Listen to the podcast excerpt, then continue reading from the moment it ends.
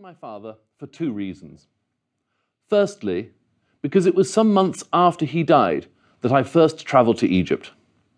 As it turned out, that was the beginning of my professional life in the region. In the years since, I've lived and travelled throughout the Middle East and beyond, from Cairo to Kabul and Casablanca. About 500 years ago, the word vagabond was coined from Middle English to describe an idle wanderer without a permanent home.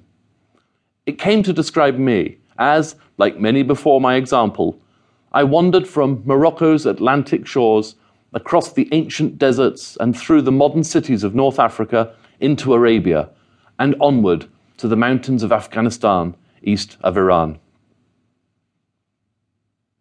My father's stories invested some of that wanderlust in me. In turn, I hope to share with you stories of faraway desert places, tales with something for everyone, including romance, travel, religion, politics, economics, war, and peace, and, to the very best of my ability, they will be true and possess contemporary relevance. The second reason I mention my father, Danny Gearon, is because, like the soldier he was, these harsh, forbidding, and often lyrically beautiful lands of sun, sand, and ocean surf have hosted a procession of questing men and women through history. Among them, genius warriors and generals, astute and visionary political leaders and statesmen, unparalleled intellectuals of astronomy, mathematics, philosophy, and religion, and also women of immense tact, sensitivity, ability, and achievement.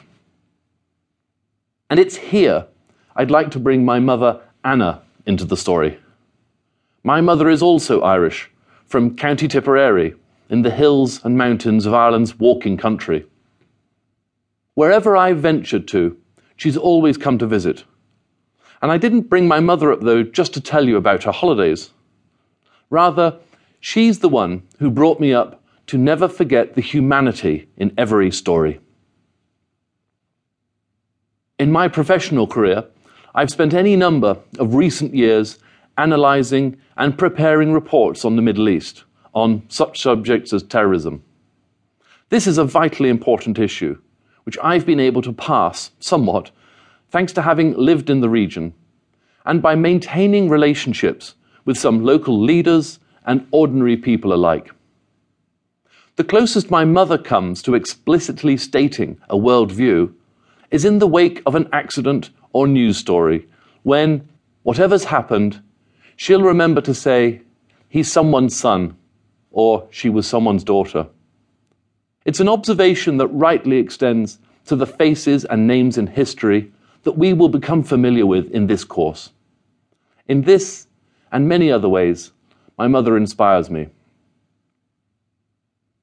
The point of this is that in a 36 lecture course on turning points in Middle Eastern history, basic relationships remain at the heart of life.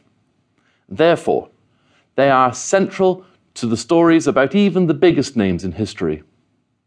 Each event turns on the capacities and limitations of beings like you and I, and so they may be expressed in relationships, some of which worked very well and some that went badly wrong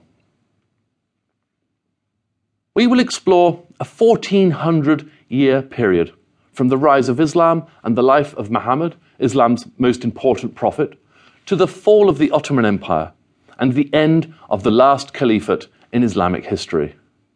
The last caliphate, what is that? And how many of them were there? And what did they do? On a regular basis, I'm requested by representatives of the US State Department, the Department of Defense, and other governmental agencies to explain the idea of the caliphate. A caliph can be understood as Muhammad's earthly successor, and the caliph's domain, or caliphate, was intended to combine the Muslim political and spiritual realms under his sole authority. Typically, in addition to being asked about what the term means, I'm asked if it's still relevant and if anyone today can legitimately lay claim to the title. These are important questions.